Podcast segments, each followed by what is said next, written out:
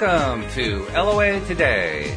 Walt Thiessen and life coach Cindie Chavez here. Today is Wednesday, October the 3rd, 2018, 8 a.m. Eastern Time, your first daily dose of happy for the day and your first dose of live happy that we've had in about a week because with a little help from the folks at Bitdefender Antivirus, we are now back doing a live broadcast in addition to recording this as a podcast. Yeah, yay indeed. I was beginning to wonder if this thing was going to get resolved, and actually it isn't totally resolved yet. What they did was they figured out a workaround for me, and I had to follow these steps that they gave me, and I tried them this morning about a half hour ago, and they worked. They worked. So Very we're, good. we're back live Yay. again. That's a great thing. So those Always feels better when things start to work the way we feel they're Oh, supposed to. Oh, doesn't it? oh, it was a relief, and it was a palpable relief. I mean, I really felt like, oh, thank God. Not that we don't have most of our listeners listening to the recorded version, because we do, but we do have some people who are live listeners, and I, I don't want to take that away from them. In fact, I want to build that part up. So, yeah, I was so glad when I saw that their their little workaround worked. And that was my big news for the day. I don't even remember what happened yesterday. That was my big news to get the day started. I don't even remember what happened yesterday. Uh, I, I do that pretty often. Wait a minute. What, what happened yesterday? Well, I, I think it's interesting, um, the whole idea of, that we've been talking about and I was, of, of revising what's been going on. hmm And while you were talking about that, I was thinking we should have used this method. Th- This is what happens, and maybe you did, but this is what happens with me is I learn a new method and this isn't even new stuff for me, but I'll forget about a certain Oh, method or a certain tool. And then even though I'm teaching about it and then something will, will happen and it'll be li- after the fact that I'm like, why didn't I use that? right? Well, that's kind of what we're doing with Neville Goddard. I mean, you you Right. talked often about how much you liked Goddard and, and you liked what he has to say, and and even though uh, some of it is a little bit convoluted from the way we talk from a modern perspective, once you learn to do the translations, you found that there was a lot of value in there, and that's why you wanted to share it around the program. But when was the last time before this you actually looked at and read Neville Goddard? oh, me? Yeah. Oh, I mean, like in the past, it never goes too long. I mean, I, I've got Neville sitting right here in my office. I, I mean, Mr. Neville, but Neville's book. and, um, and, uh, actually, you know, sometimes I do a meditation and call in all of my, uh, my masterminders. And I Ah. think Neville's. I, I was just thinking it was funny when you were saying his language is kind of convoluted. I mean, it really is. Wh- When we, when we get into these stories that we're going to read this morning, they're, you know, you can tell in the language that's not the way we generally speak to each other today, Right. uh, because this was way back in the maybe 50s. I'm looking again because I have all the years for the book. So this particular one that we're reading right now is, is this Awakened Imagination? right. Yeah, this one was in 1954. That was when it published. Power of Awareness was 52. They go all mm-hmm. the way back to 1942. So, you know, it's not like it's hundreds of years ago, but the language has shifted a lot It since has. then. And what I was thinking about was that I love Neville Goddard and I also have always loved my other favorite, Florence Scovel Hmm. Um, same time period, right? Yeah. So Right. it's all this very old fashioned kind of language and it's, it's kind of funny. Well, I was But, actually um, noticing it with a more modern um, author as well, because I'm, I'm, and I know you are too, but I'm a follower of Abraham Hicks, and I was realizing after a conversation with Patty Framo on Monday, and previous conversations with her, I haven't been using Ask and It Is Given in a long time. They've got those processes in the back of the book, right? I Twenty-two know, I, I pulled it out yesterday after we talked and it's sitting on my desk because I have a project that I'm putting together right now and I absolutely need to go look at those processes. So I was so glad you mentioned it. It was a great synchronicity. And you're right. There is, the language there is kind of different as well, right? It is. It is. It's different. It's it's a little bit more modern, but it still has its own unique unique coloring, shall we say? it's Well, unique I way of always thought that things. was because Esther is sort of translating oh yeah. into, right? I mean, she gets an impression of something and then puts it into words. And so sometimes the words, actually, I think they even say sometimes they are new words or words that are used in a different way than we normally use them. Right. I can't think of one off the top of my head right now, but No, but there are examples of that because Esther's trying to take these blocks of thought that she's getting and translate them into something that we would understand today. And Right. if, there, if there's no actual existing word for whatever the thought is, she's got to kind of create something just out of her own experience, which is not always easy to do. so I give her credit for being so- able to do that. But uh, yeah, and, and, and with um, Neville, I mean, because he's also using um, biblical terminology, that can confuse things even more because his use of the biblical terminology is different from the way a Christian preacher would use biblical terminology. So it just makes it even more fun trying to figure it out. Right, and I just picked up another book that's here, um, Wallace Wattles' books. oh yeah, right. They're also old, so it's really funny all this language. So we're time traveling back to the 40s and 50s. Right, right, yeah. By the way, Well- I, I want to make sure before we get any further, we're trying to do early promos in the podcast, and I want to make sure we get Oh, our that's promos right. in. So the first promo is if you are not yet a subscriber, chances are you are, but if you're not a subscriber, maybe this is one of your first episodes, please take a moment to click the, subs- the subscribe button. I mean, if you're listening on a phone right now, Android or iPhone, you, you already figured out how to get to the podcast. All you need to do at this point is just click that subscribe button so you get all the episodes coming to your phone every single day. Um, if you have uh, perhaps a little bit of technophobia, not really sure how to do things, we've got all the instructions on how to do it right on the homepage of our website at loatoday.net. So there's an alternative way to get that information. But please do become a subscriber because, man, oh man, it really does pay off. Our, our loyal subscribers tell us repeatedly how much they love the podcast. They really look forward to it. It helps give them a lift in their life. And that's our goal. That's why we call it the Daily Dose of Happy. We want people to feel better because they listen to each of the different podcasts with all of our co-hosts with their different perspectives and different understandings and so forth. And they all kind of come merged together into this really neat pie, so to speak, that uh, has all the flavors in it. Um, and, and it gives you that lift every single day. So please become a subscriber. And then for those who are currently subscribers, or maybe you're just becoming one today, please post on your favorite social media channels about loatoday.net. Say whatever you want. Hopefully something nice, but say whatever you want. And when you do that, you actively use the law of attraction as a deliberate creator to reach out and help other people who you don't even know to find us because it goes way beyond people you know. It goes to people that you don't know about. And when you're every person that you're helping to find the uh, LOA Today Daily Dose of Happy podcast is one more person who's finding a way to get happier in their lives. Can you imagine what happens when the entire world learns to be happy in their lives every single day? That's our goal. So please help us attain that goal. And it is working. People have been helping us do that for the last three months. Three months ago, we were averaging about 85 listeners per podcast. Now we're averaging 210 and growing. So it really is helping, helping since we've been doing this and we want to keep doing it. So please subscribe, uh, please subscribe. Yes, do subscribe, but also put out there that you're listening to loatoday.net on your favorite social media channel, Facebook, Twitter, LinkedIn, Instagram, Reddit, whatever you're using, because it really helps everybody. Thank you. Yes, thank you. And you know, I love that you said, I hope you say something nice, but I'm thinking, you know, just even saying, I've been listening to LOA today Yeah. dot net is, that's, you know, I love that. As a matter of fact, I was thinking about it the other day when you were, when we were telling, you know, this, the promos, when we were giving the promos out and you were asking people if they would post on social media. Mhm. I was thinking about how many times I've seen someone post something like, I just read this article or I've been checking out this blog or Right. whatever and a link and I've gone and looked at it and Yeah. they haven't even said this is a fantastic thing. No. They've just said this is what I'm doing and that That's piqued right. my curiosity. I'm like, oh, I want to go see. If somebody else So- is doing it, must be good, right? right? Power of suggestion, you know? exactly. Seriously. Ugh. So that's good. And then also, um, since today we're, we're getting back on, on the track where we're doing the show live, uh, we would love to have you call in sometime Oh, if you're yes. listening live and you can do that as well at loatoday.net.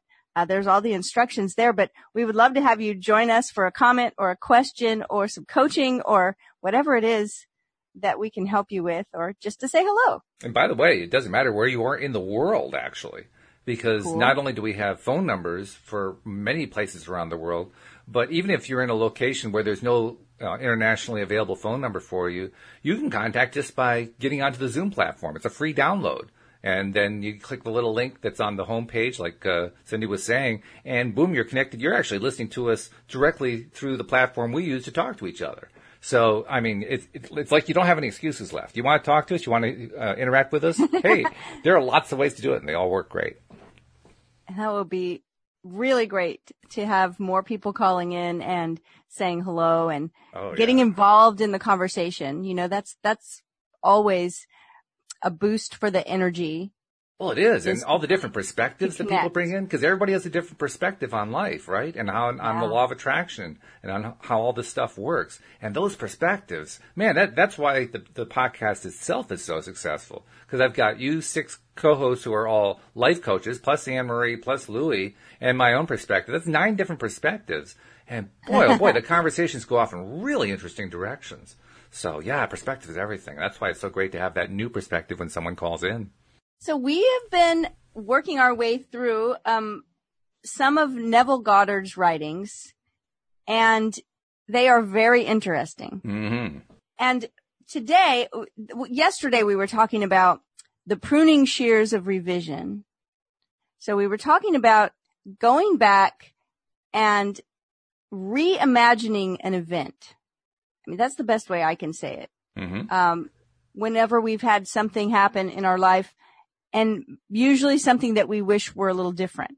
And so one of the things that Neville has done in not just this particular book that we're looking at, but a couple of others is he will tell stories of how, well, actually, I think these were letters that he received and also he did a lot of lecturing. So people that would come up to him that would follow his lectures it's kind of funny, right? Because there were no podcasts back in the 40s.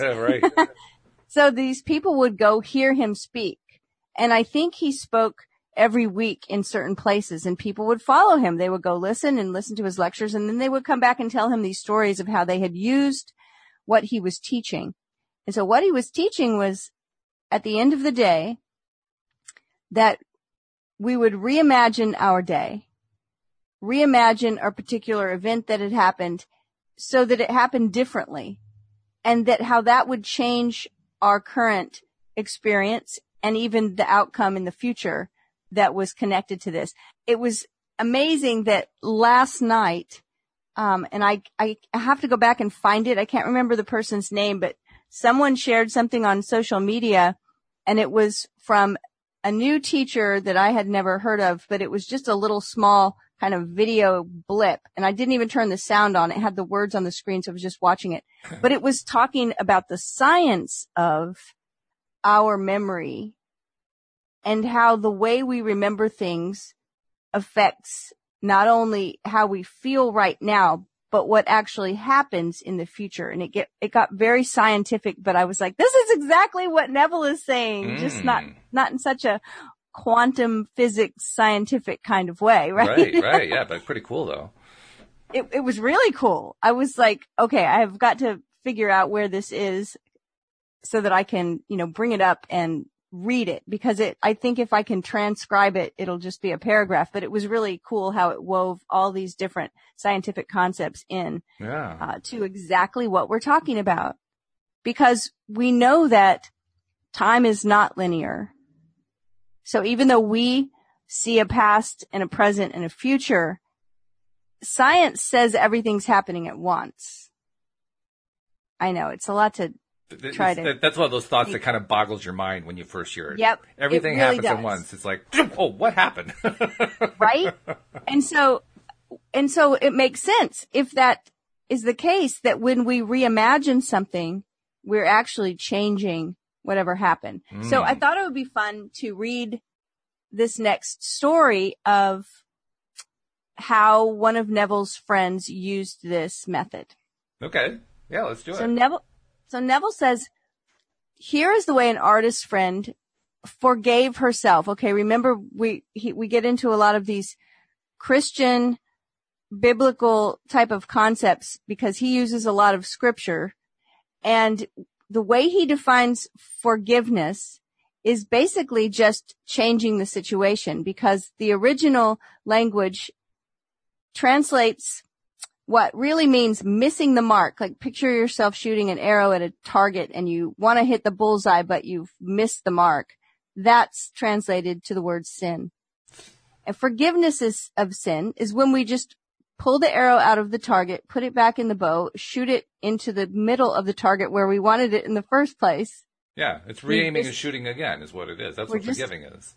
Yes. And so he says, this is the way an artist friend forgave herself and was set free from pain, annoyance, and unfriendliness. Knowing that nothing but forgetfulness and forgiveness will bring us to new values, she cast herself upon her imagination and escaped from the prison of her senses. She writes, okay, so this one was a letter. She says, Thursday, I taught all day in the art school. Only one small thing marred the day. Coming into my afternoon classroom, I discovered the janitor had left all the chairs on top of the desks after cleaning the floor. As I lifted a chair down, it slipped from my grasp and struck me a sharp blow on the instep of my right foot.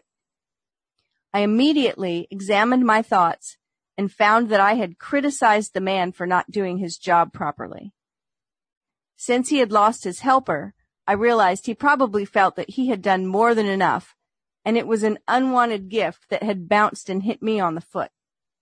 Looking down at my foot, I saw both my skin and nylons were intact, so I forgot the whole thing. Now, this is interesting to me. I want to comment on this because remember when we were back reading Abraham Hicks, how we had a whole chapter or maybe more uh, on complaining. Right. Mm-hmm. And it was talking about how when we complained about one thing, it often showed up. They were talking about how it would show up in our body as an illness or a disease or a discomfort. Mm-hmm. And this woman is saying that she realized in her mind she had been criticizing this man for not doing his job properly. And then she dropped the chair on her foot. Yeah, definite connection going there. Yeah. She says that night Okay, so she's dropped the chair on her foot. She's looked down. Her skin and her nylons are both intact, she says. So she just forgot about it. That night, after I'd been working intensely for about three hours on a drawing, I decided to make myself a cup of coffee. To my utter amazement, I couldn't manage my right foot at all, and it was giving out great bumps of pain. I hopped over to a chair and took off my slipper to look at it. The entire foot was a strange purplish pink, swollen out of shape and red hot. I tried walking on it and found that it just flapped. I had no control over it whatsoever. It looked like one of two things. Either I had cracked a bone when I dropped the chair on it, or something could be dislocated. No use speculating what it is. Better get rid of it right away. And she puts that in quotation marks too. Right? I guess that was what, what she was thinking. Either that or she was quoting what Neville said. I'm not sure which. Hmm. That's a good point. And it could have been something she heard in a lecture as yeah. well, right? Yeah. She says, so I became quiet, all ready to melt myself into light. Now remember in the past readings when he was talking about what, what I really just term as meditation, but he was talking about getting very, very relaxed mm-hmm. until like melting into light. I think that's what she's saying here. So she says, okay. I became quiet, all ready to melt myself into light. To my complete bewilderment, my imagination refused to cooperate. It just said no. This sort of thing often happens when I'm painting. I just started to argue. Why not? it just kept saying no. Finally, I gave up and said, you know, I'm in pain. I'm trying hard not to be frightened, but you are the boss. What do you want to do? The answer? Go to bed and review the day's events. I said, all right. But let me tell you, if my foot isn't perfect by tomorrow morning, you have only yourself to blame.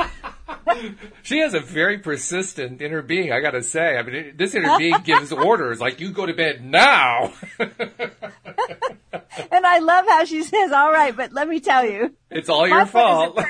Right. After arranging the bedclothes so they didn't touch my foot, I started to review the day.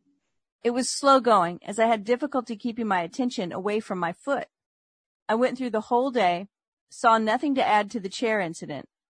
But when I reached the early evening, I found myself coming face to face with a man who for the past year has made a point of not speaking. Wow. The first time this happened, I thought he had grown deaf. I'd known him since school days, but we had never done more than say hello and comment on the weather. Mutual friends assured me I'd done nothing, that he had said he, that he had said he never liked me and finally decided it was not worthwhile speaking. I had said, hi. He hadn't answered. I found that I thought, poor guy, what a horrid state to be in. I shall do something about this ridiculous state of affairs. So in my imagination, I stopped right there and I redid the scene. I said, hi. And he answered, hi, and smiled. And I now thought, good old Ed. I ran the scene over a couple of times and went on to the next incident and finished up the day. Now what? Do we do my foot or the concert? I had been melting and wrapping up a wonderful present of courage and success for a friend who was to make her debut the following day, and I had been looking forward to giving it to her tonight. My imagination sounded a little bit solemn as it said, let us do the concert. It will be more fun. But first, couldn't we just take my perfectly good imagination foot out of this physical one before we start? Start, I pleaded. By all means. That done, I had a lovely time at the concert and my friend got a tremendous ovation. So I'm, ima- I'm, I'm, I'm, every time I read this, I think, okay, so this was all imaginary. Is that the way you read it? Well, it also sounds like she had a, an actual concert to go to. I mean, the concert kind of sprouts up out of nowhere, the way she tells the story. But it sounds like she had an actual concert that was being put on by her friend, and she went to support her friend and had a good time. Well, that's what I thought too, except for that her foot was in such bad shape. I really think that maybe she just imagined it. Because how could she have gotten around? Yeah, you, you make a good Yeah. point. Yeah, because and because she asked her inner being, now what? Do we do my foot or the concert? So I think, well, maybe she actually already went to the concert, It's possible. and that was part of her day in the memory, and she really wants to get to her foot. You notice? And oh yeah. And, and, and by the way, I, I want to make also note of the fact that she is communicating very well with her inner being, and there's been no talk of an inner being at all. right, You know, it's just it's just she calls it her imagination. right. so she says, by now I was very, very sleepy, and I fell asleep doing my project. The next morning, as I was putting on now, now see, she says fell asleep doing her project. Yeah. So, I mean, this is all imagination. She is, she is using her imagination to go back and remember her entire day and fell asleep remembering do, working on her project. The next morning, as I was putting on my slipper, I suddenly had a quick memory picture of withdrawing a discolored and swollen foot from the same slipper. I took my foot out and looked at it. It was perfectly normal in every respect. Wow. There was a tiny pink spot on the instep where I remembered I had hit it with a chair. What a vivid dream that was, I thought, and dressed. While waiting for my coffee, I wandered over to my drafting table and saw that all of my brushes were lying helter-skelter and unwashed. Whatever possessed you to leave your brushes like that? Don't you remember? It was because of your foot. So I hadn't been dreaming after all, but a beautiful healing. She had won by the art of revision what she had never have won by force. In heaven, the only art of living is forgetting and forgiving, especially, and, and this is a quote from Blake, especially to the female. I don't know why he said that. Well, I think I Uh, can tell you why. Okay, tell me why. I think Blake was indirectly alluding to the fact that women, Uh, especially in earlier ages, were much more attuned and in tune with what they were feeling. Men had long been trained not to feel anything. Oh, that's a good point. You know, And there's also the intuitive thing right? that often gets attributed to women. Women's, intuition. intuition. Right, right. Um, I have some men in my life that are as intuitive as anyone I know. So, but I, I get that. So I believe that must be it. Um, so Neville says we should take our life not as it appears to be, but from the vision of this artist, from the vision of the world made perfect that is buried under all minds, buried and waiting for us to revise the day. We are led to believe a lie when we see with, not through the eye. Another That's another Blake quote. Yeah. Yeah. And I think that's a good one because we talk about this a lot is that we have to get past the, the senses because in order to consciously create something with our imagination, we're often imagining something that's completely contrary to what our senses are saying. Yeah, it's another way of saying I am not going to be a pure realist. I'm go- willing to try to look beyond what is quote the real world unquote and imagine the way I want the world to be. That's not realism. And you know, I, re- I feel like I remember this story, um, from maybe another book or a lecture. And I, in my memory, I thought that it went further and that, and that when she saw this person again, he actually did say hello to her. Really? And, and I was expecting that to be in this writing of it and I didn't see it. Um, but I wanted to, this was, I was thinking of another story where someone was using this revision and I looked for it and I found it. What I thought was so interesting was that it's in another book of Neville's. hmm And in that other book where this story is, it talks about the pruning shears of revision. And I was Ah. like, okay, so he uses, cause that's the name of this particular chapter that we just, we were just reading from. Right. So I wanted to share this other story okay. Um, because I this is one of my favorites, and it also uses this tool of going back and revising something. But this was not revising the day. Uh, this is really interesting. Wait, now where's this from? This is from the Law and the Promise, and it's in the third chapter. The Law and the Promise by Neville Goddard. Okay. hmm Um, this person, I don't know if they wrote to him or spoke to him, but they said, oh, it looks like it was a letter. They said for 39 years, Wow. I had, su- I had suffered from a weak back. Ooh. The pain would increase and decrease, but would never leave completely. The condition had progressed to the point where I used medical treatment almost constantly. The doctor would put the right hip, would put the hip right for the moment, but the pain simply would not go away. One night I heard you speak of revision and wondered to myself if a condition of almost 40 years could be revised. I had remembered that at the age of three or four years, I had fallen backward from a very high swing and had been quite ill at that time because of a serious hip injury.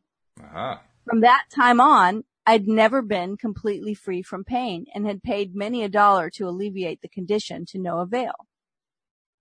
This year, during the month of August, the pain had become more intense and one night I decided to test myself and attempt to revise that ancient accident which had been the cause of so much distress and pain and costly medical fees most of my adult life.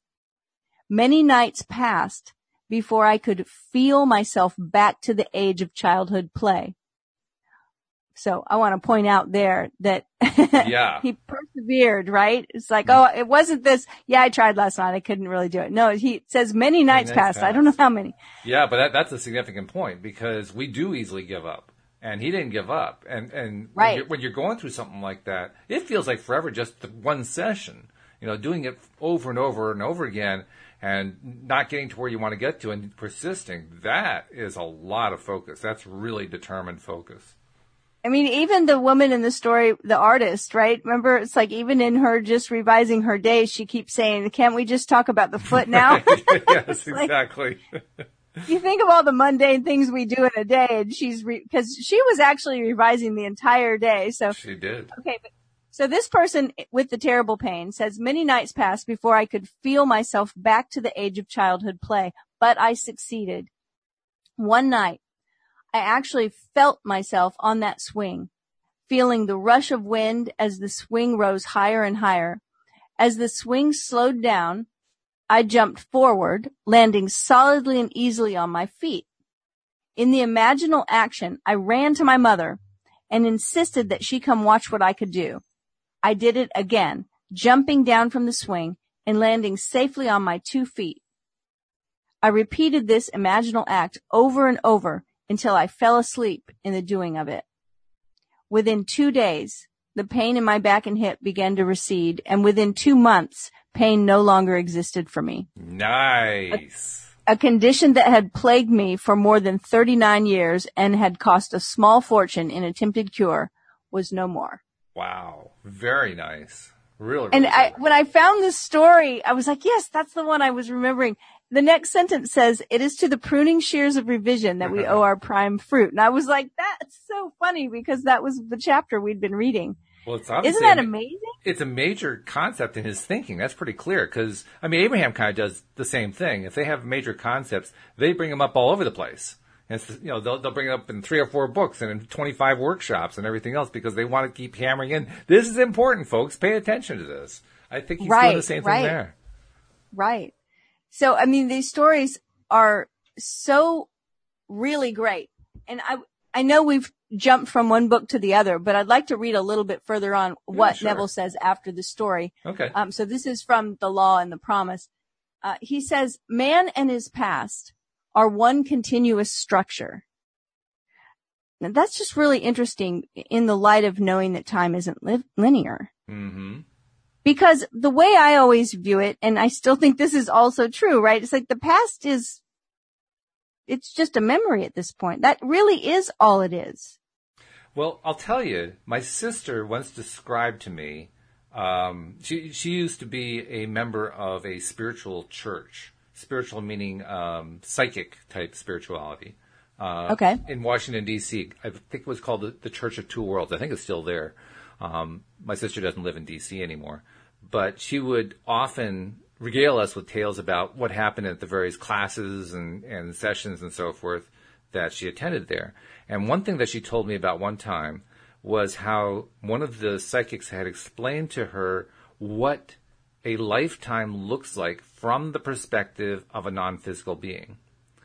And just as you were saying, everything happens all in the same instant. That's what the non-physical being sees. Uh, and, and of course, they don't necessarily see the way we do. It's not like a vision seeing, but it's the best way I can describe it. So I'll just call it seeing.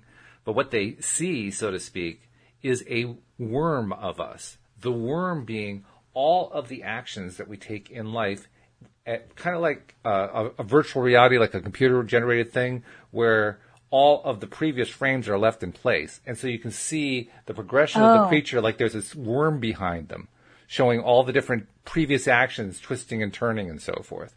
That's the kind of worm that she was talking about. So in one instant, you can look at the entire lifetime of all of the stuff that, that person was involved in doing just by looking at that worm of activity. Wow. Amazing. Yeah, that's quite a description, isn't it? Yeah. So man and his past are one continuous structure. There it is.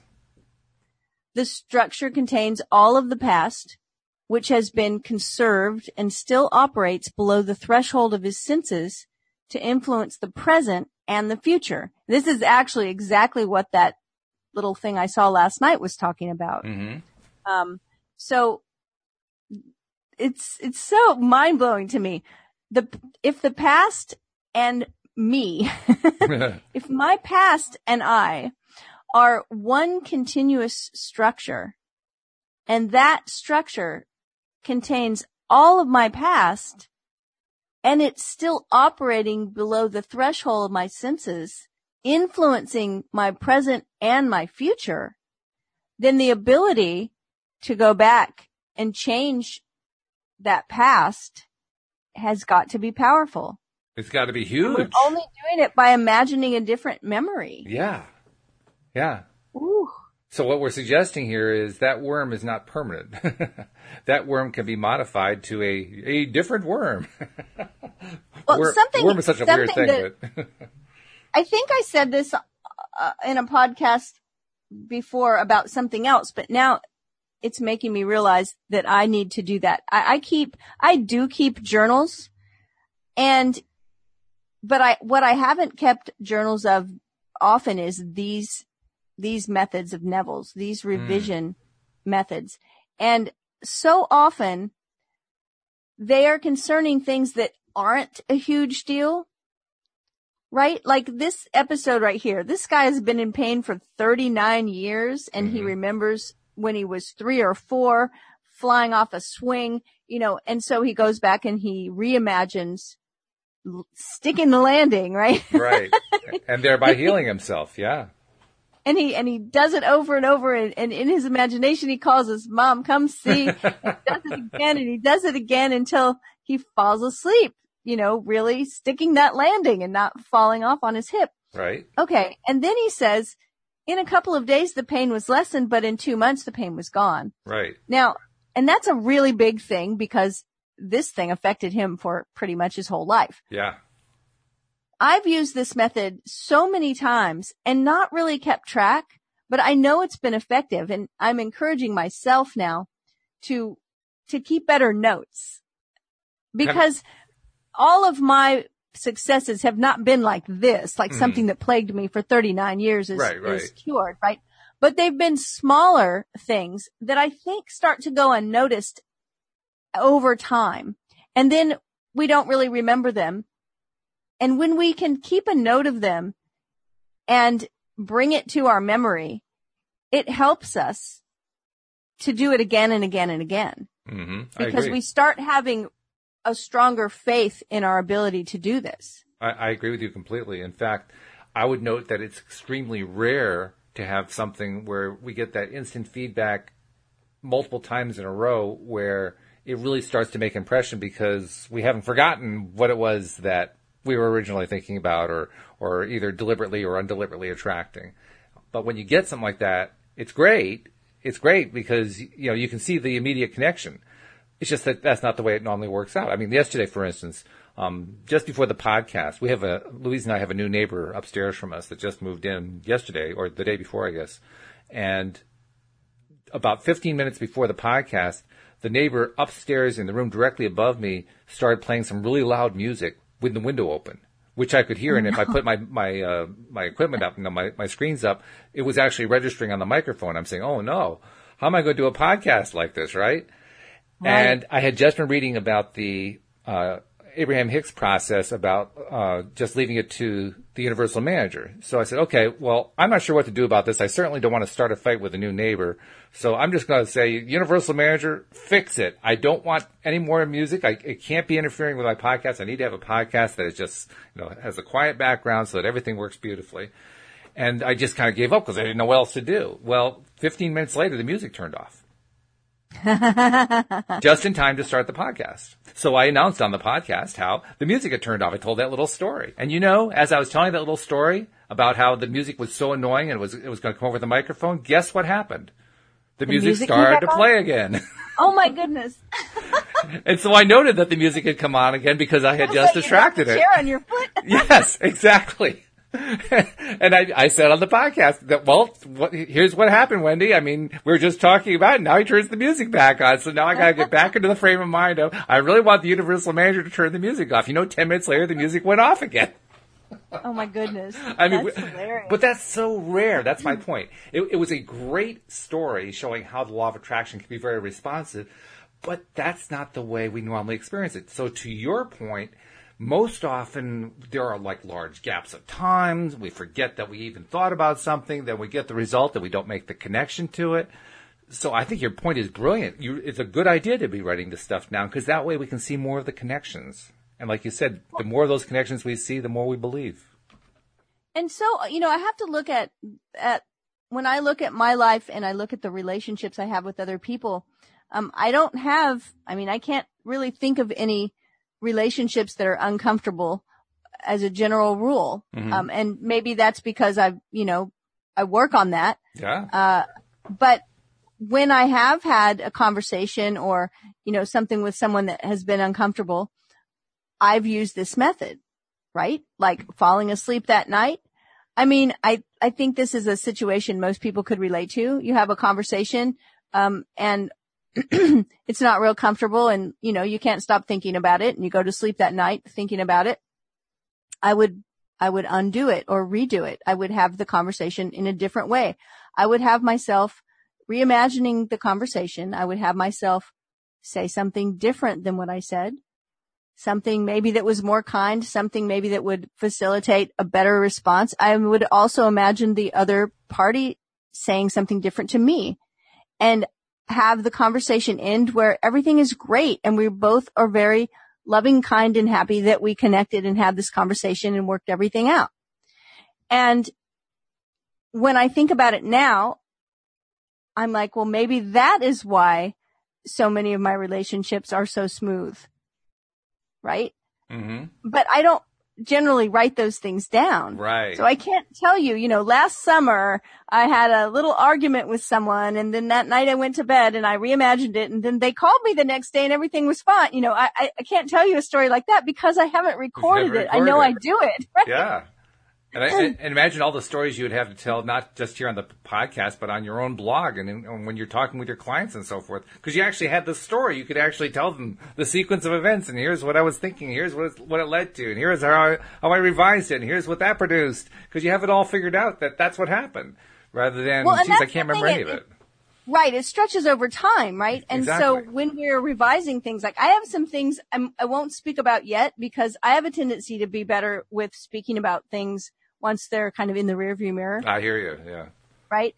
But I have some things that I'm working on creating right now and I'm using these methods.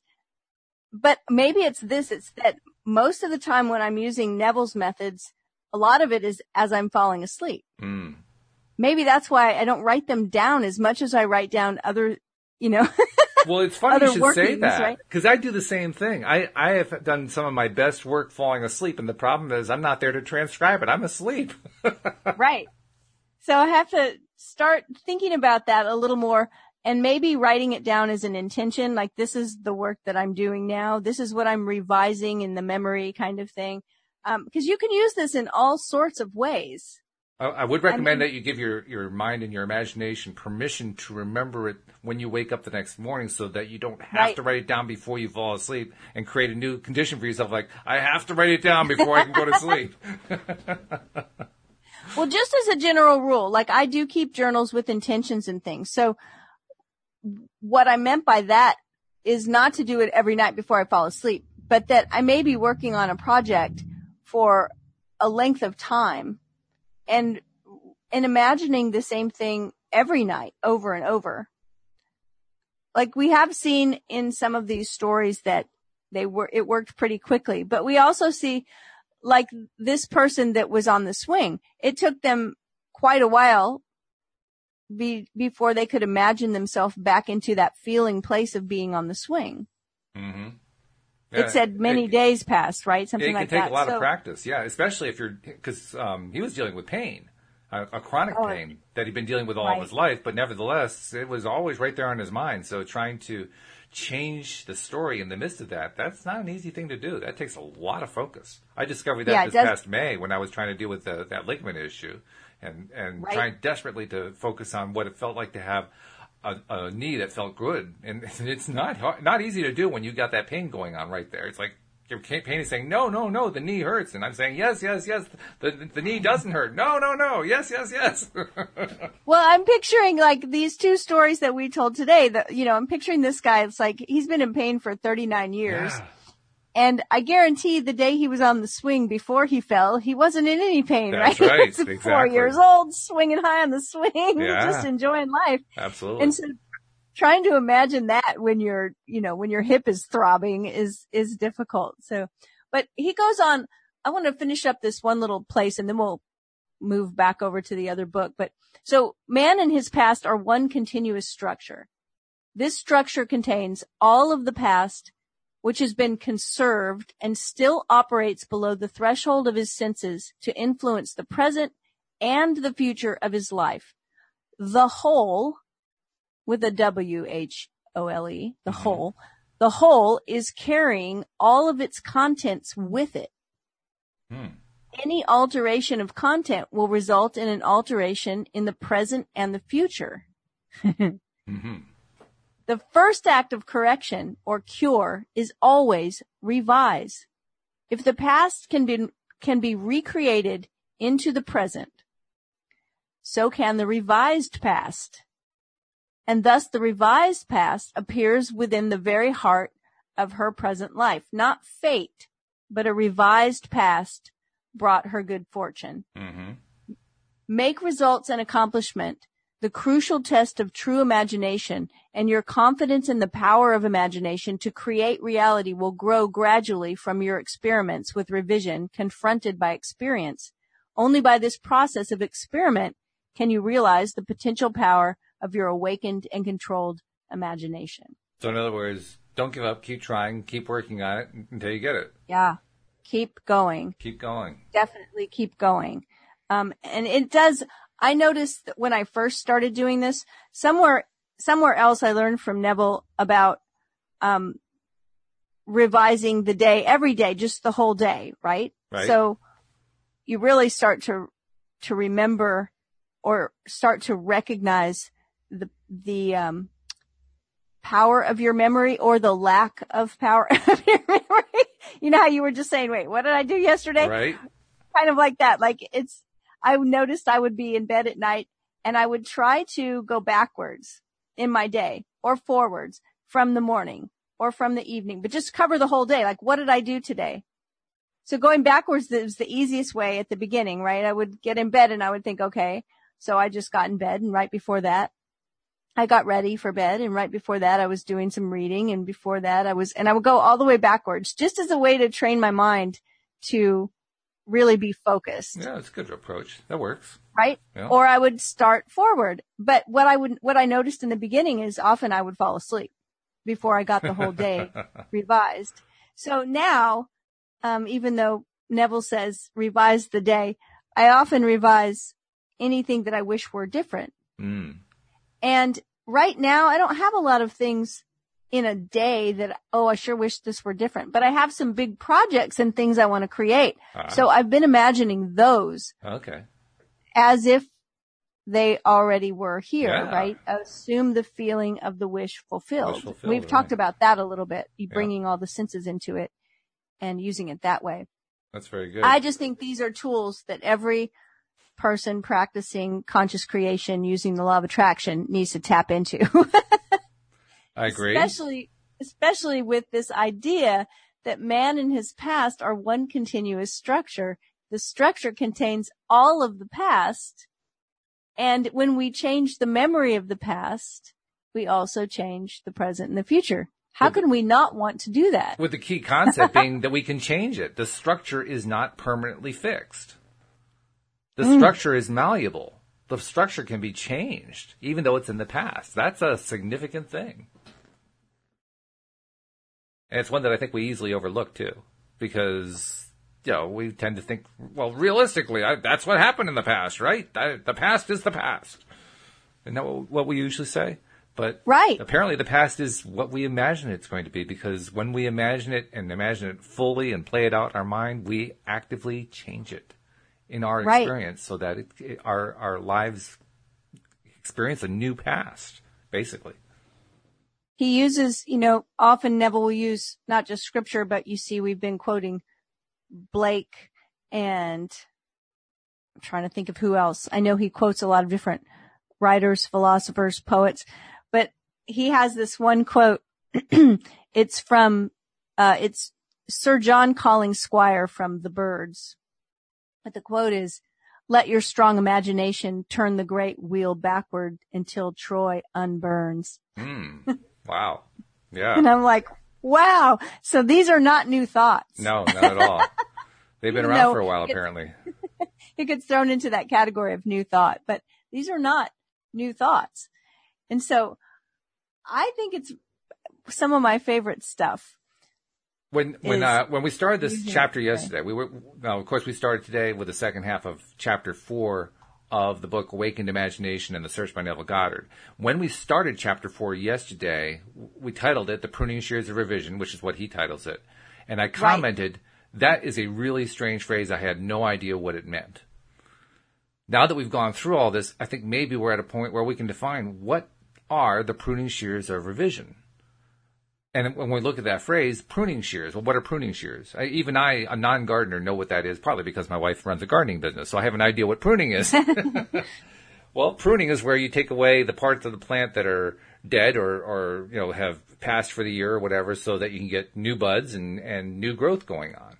So pruning is about creating new growth. And the shears of Oh, revision, wow. The shears of revision are about using revision, using the ability of the human being to imagine a different path, to revision that past, is a way of shearing away the dead wood and allowing new growth to take its place. That's what the pruning shears of revision are. Now the phrase makes some sense to me. Wow, really? Seriously. I love the idea that, you know, uh, every time I read it, I kept thinking of synaptic pruning, which I think is, is applicable as well, It definitely Um, is. yeah. right? And, but the idea that when we prune a plant, we often are taking away the parts of the plant that are not, they're not healthy. Right. We're pruning off, like you said, the dead wood. We're pruning off the parts that aren't necessary and the parts we don't want. And that's exactly what happens here. hmm Going back and saying, Oh, this was, this was great, but not this little part. I'm Right. going to redo that one. yes. I'm going to shape my shrub.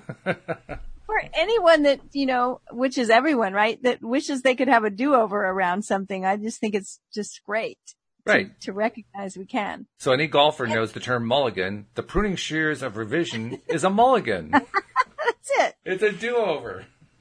And the thing I want to point out too, because we haven't talked about it too much today, uh, maybe we did yesterday and when we started with Neville, but if I had to shrink down, you know, everything I know that's important about what Neville teaches into just a few phrases, uh, of course, the pruning shears and revision would be, would be part of that very important piece. But the other part is his idea of assuming the feeling of the wish fulfilled hmm and key word there being feeling. And if you noticed when this man was, I think it was a man when, for some reason, but when this person was imagining themselves as a child on the swing, they were feeling the wind in blow past them when they were swinging. Right.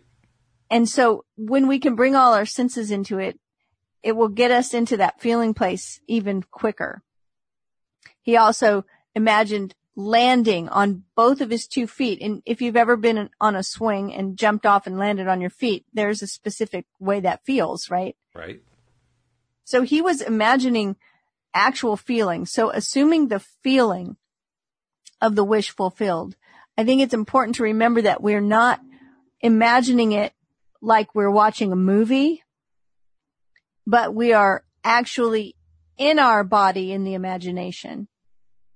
Like he wasn't looking at himself on a swing and seeing himself jump off and land hmm he was imagining himself on the swing. He was in his body. He was imagining what it felt like to have the wind rushing by him and jumping off and what it felt like to have his feet hitting the ground. That's a really important part of this process is to inhabit your body and imagine the feelings that you're having. Mm. Right. Yeah, because So- when, you're, when you're in that imagining place where you're imagining the feelings, the feelings make it more real, don't they? Or they make it seem more real. and not just the feelings uh, like emotional feelings but all of the senses and the awareness of what's going on a- around you like if you remember the story of the blind girl that did not have transportation Right. and and wanted a driver someone to drive her to her job she imagined herself in the car and she imagined hearing the rumbling of the engine and feeling the rumbling of the vibration of the car. She ima- also, but she also imagined the city around her and the noises of the city and the sights and everything. So she, she was using all of her, which was funny because she was blind, Yeah. but she was imagining what the way she experienced the senses of knowing the big bustling city was around her and she was in a car. So really tapping in, I like to tap into all five senses at first. That always helps me start to really inhabit the imagination that way where I'm experiencing it so that I can assume. So it's not just saying, okay, assume the feeling of the wish fulfilled. What is it you're wishing for?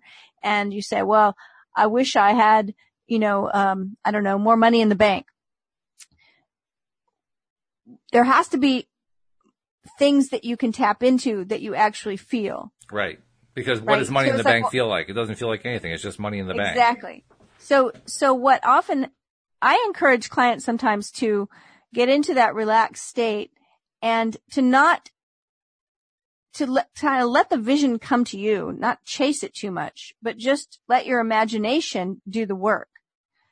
In the same way that, you know, when we go to sleep and have a dream, we, the dream comes to us usually. hmm And so imagine what it would be like.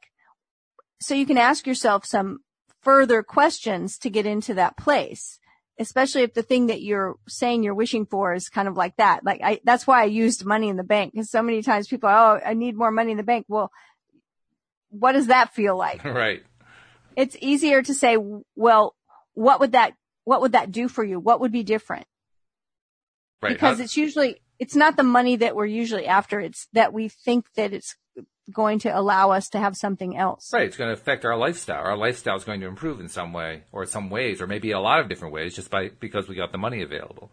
So that that's what you're right. That's what it really feels like is all that stuff, all that, all those things, all those activities, those events, those friendships, you know, the health, the wealth, all that kind of stuff. All of that is part of an experience that we're trying to to create in our, in our imaginations, or or as you say, I think you're saying it very nicely. Allow our imaginations to create for us. yes. Let the process be easy. Um and and it's not you know sometimes that doesn't mean it won't take some perseverance. Hmm i think of this guy who said you know many days passed or many nights passed you know before i could get into that place. Um so if you're in physical pain definitely it that may make it a little more challenging um but i i like to remember my senses of touch of sight of hearing of smelling of tasting because i can go i can go through that list Yeah. and, and imagine what I might like. I, I told the story last week of one of the things that I'm working on is an art, uh, an art studio. And so in my imagination, some of it's easy. I can feel, I can walk into my studio and imagine myself touching my brushes, my paint brushes. Mm. And I, in my imagination, I brought a friend with me so I could show her my studio. And so I was talking to her so I could hear her saying things to me. Right. So I've got the hearing and the touching. And then I was like, taste, what do you taste in an art studio? Well, I guess we're going to have to have just come from coffee and have a coffee with us. You or go. something, Right. So use all the, get all the senses involved because that way your imagination can use all of those. And I appreciate that about the blind girl story because the sense she discussed most in that story was auditory, which is my best sense. And so for me, it was a good reminder. You got this great sense there. Your sense of vision may not be as strong as your sense of sound and of hearing. Use the sense of hearing. You know, lean on that one more. It's a good reminder. Right. We all do have dominant senses, I think. Yeah, absolutely. So, so that's a good point. And then there's the emotional feelings as well. hmm Feeling joyful, feeling happy, feeling relieved is another one. Uh, relief tells a big story. uh, when, when I feel relief, I can think of certain situations where I've experienced feeling relief and it's a wonderful thing to feel. And it tells us that sometimes that, okay, this is, this is it. We're kind of imagining in the right direction here. Oh, what a relief. So that's another one. It is, yeah. It's a good uh, point to draw to a close on too, because one of the things we're always aiming for is relief. Well, we just achieved relief, so let, let's leave off on relief. However, there is one other thing I need you to do before we part company for the morning, before our afternoon podcast, and that is to remind people who are perhaps interested in a little coaching to get to that to some of these places. Maybe do some of that uh, dreaming and so forth. Maybe uh, you know figure out how to get unstuck because they're dealing with a chronic pain. How do they reach out to you for that kind of help, Cindie? Um, They can find me um, on my website. There's a contact form uh, at cindiechavez.com, C-I-N-D-I-E-C-H-A-V-E-Z, cindiechavez.com. You can reach out to me there. I'd be happy to hear from you. All right. Well, we'll continue the conversation this afternoon. I'm looking forward to it. Me too.